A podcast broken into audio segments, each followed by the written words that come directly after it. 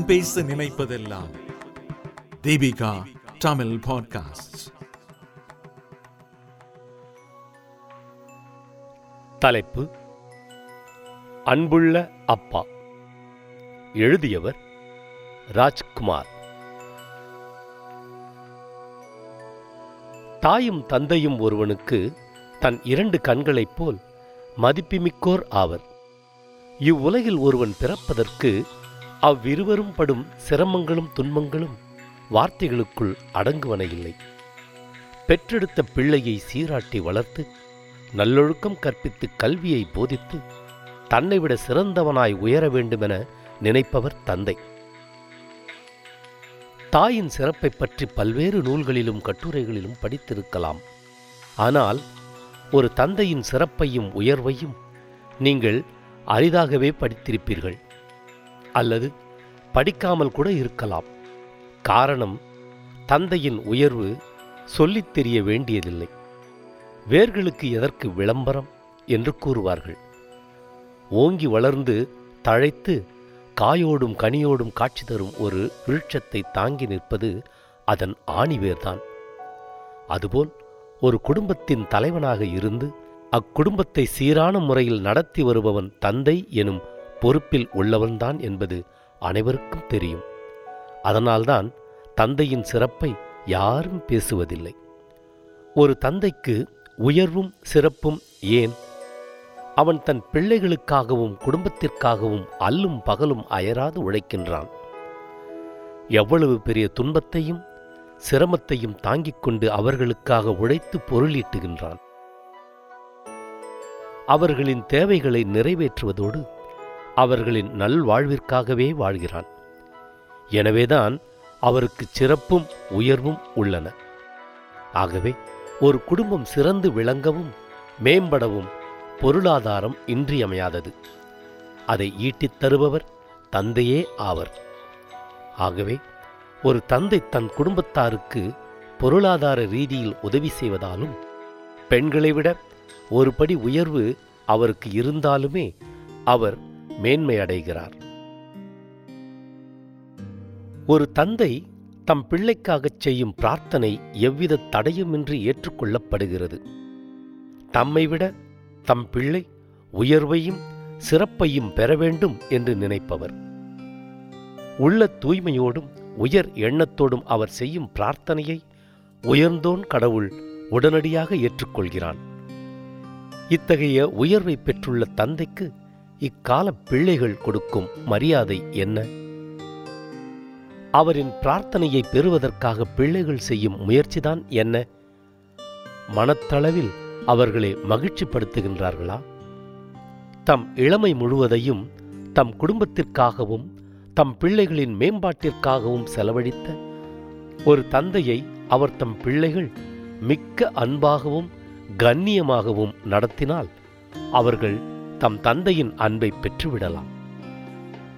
ஒருவன் தன் தந்தையின் அன்புக்குரியவனாக ஆகிவிட்டால் அவர் தம் பிள்ளைகளுக்காக செய்கின்ற பிரார்த்தனையை உயர்ந்தோன் இறைவன் எவ்வித தடையுமின்றி உடனடியாக ஏற்றுக்கொள்கிறான். அது அவனை நினைத்துப் பார்க்க முடியாத உயர்வுக்கும் சிறப்புக்கும் இட்டுச் சென்றுவிடும். அவ்வளவு வலிமையானது ஒரு தந்தையின் பிரார்த்தனை. இதை எத்தனை பேர் புரிந்து கொண்டிருக்கின்றார்கள்? எத்தனை பேர் தம் அன்றாட வாழ்க்கையில் செயல்படுத்துகின்றார்கள்? இறைவனின் அன்பையும் தந்தையின் அன்பையும் பெற்றுவிட்டால் அவனுக்கு சொர்க்கம் கிடைப்பது உறுதி என்பதை சொல்லித் தெரிய வேண்டியதில்லை. முதுமை பருவத்தை அடைந்துவிட்ட தந்தை அனாதையாக்கப்படுகின்றார். அவருடைய தேவைகளை அவர் ஈன்றெடுத்த பிள்ளைகள் நிறைவேற்றுவதில்லை. அவருடைய தனிப்பட்ட செலவுகளுக்காக பிள்ளைகள் பொருளாதார உதவி செய்வதில்லை. ஒருவருக்கு இரண்டு மூன்று ஆண் பிள்ளைகள் இருந்தால் நீ கவனித்துக்கொள் நான் கவனித்துக்கொள்ள மாட்டேன் என்று அண்ணன் தம்பிக்குள் சண்டை வருவதும் அல்லது இவர் மட்டும்தான் மகனா? உங்களுக்கு இன்னும் இரண்டு மகன்கள் இருக்கின்றார்களே. அவர்களுடைய வீட்டுக்குச் சென்று மூன்று மாதங்கள் தங்கிக் கொள்ளுங்கள் என்று அண்ணன் தம்பிகள் கூறுவதும் அல்லது மருமகள்கள் கூறுவதும் குடும்பத்தில் மூத்தவர் கவனித்துக் கொண்டால் மற்றவர்கள் அவரை அறவே கவனித்துக் கொள்ளாமல் தமக்கும் அவருக்கும் எந்த தொடர்பும் இல்லை என்ற கோணத்தில் முற்றிலும் புறக்கணித்து விடுவதும் இன்றைய அன்றாட நிதர்சன உண்மைகள். தன் மனைவியின் தொடர் தொல்லையை சமாளிக்க முடியாத ஆளுமை திறனற்ற ஆண்கள் அவரை புறக்கணிப்பதும் ஒதுக்குவதும் அவரிடம் கடுகடுவென பேசுவதும் இறுதியில் அனாதை இல்லங்களில் சேர்த்து விடுவதும் தொடர்ந்து கொண்டுதான் இருக்கிறது. ஒரு பிள்ளை உழைத்து சம்பாதிக்கின்ற பணமும் பொருளும் அவனுடைய தந்தைக்கே சொந்தம் என்று நபிகள் நாயகம் அவர்கள் கூறியுள்ளதிலிருந்து தந்தையின் உயர்வையும் உரிமையையும் அறியலாம். ஆகவே அவர் தம் பிள்ளையின் பணத்தை அவனை கேட்டுத்தான் எடுத்துக்கொள்ள வேண்டும் என்ற அவசியம் இல்லை. முதுமையின் காரணமாக பிள்ளையின் உழைப்பில் ஒன்று கொண்டிருக்கிறோமே. இது சரியா முறையா என்ற உள்ளுணர்வோடும் சஞ்சலத்தோடும் கையறு நிலையில் வாழ்பவர்கள் இனி அவ்வாறு நினைக்கவே தேவையில்லை. உங்களுடைய பிள்ளையின் உழைப்பும் வருமானமும் உங்களுடையதுதான். அதில் உங்களுக்கு முழு உரிமை இருக்கிறது. இதை ஒவ்வொரு மகனும் ஒவ்வொரு மகளும் உணர்ந்து கொள்ள வேண்டும். ஒருவன் சொர்க்கம் செல்ல வேண்டுமாயின் அவன் தன் பெற்றோரை மதித்து அவர்களுக்கு நல்ல முறையில் பணிவிடை செய்ய வேண்டும். அவர்களின் கட்டளைகளுக்கு பணிந்து நடக்க வேண்டும்.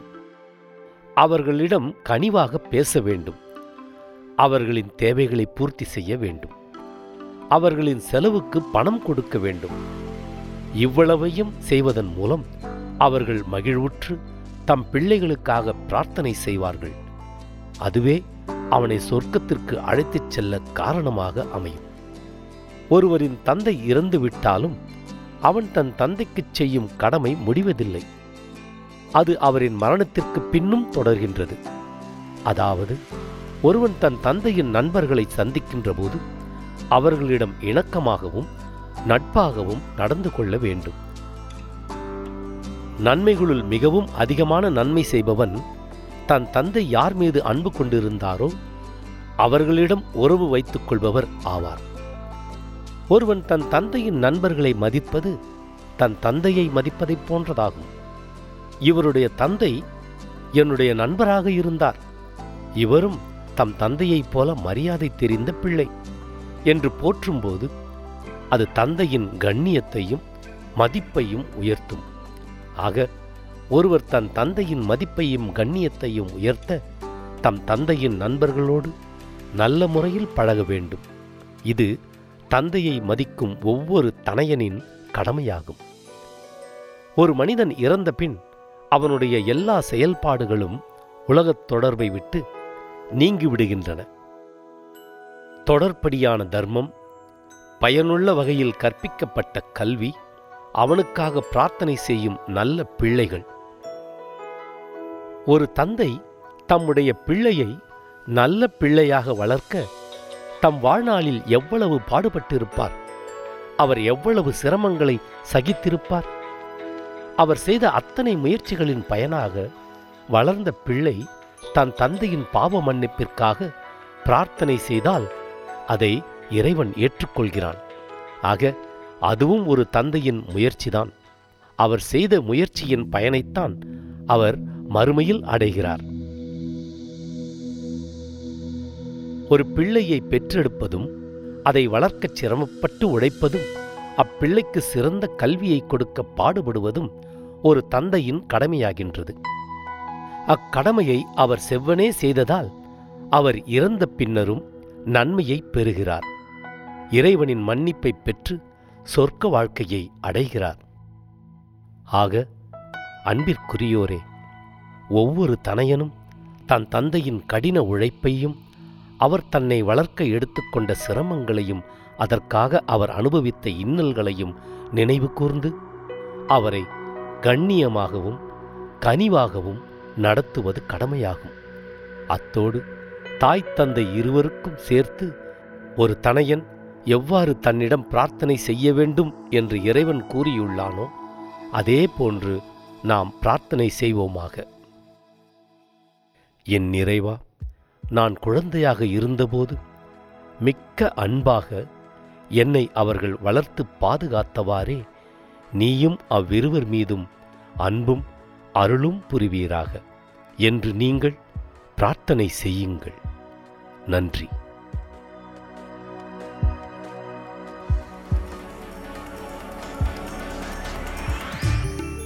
இந்த வலையொலியை தயாரித்து வழங்குவது தீபிகா ஊடக மையம். இணைந்து வழங்குவது அரும்பு பதிப்பகம் மற்றும் தொன்போஸ்கோ கல்லூரி சென்னை.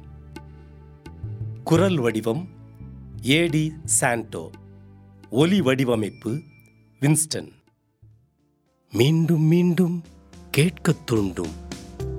நான் பேச நினைப்பதெல்லாம் தீபிகா தமிழ் பாட்காஸ்ட் வாரம் இருமுறை சந்திப்போம். சிந்திக்க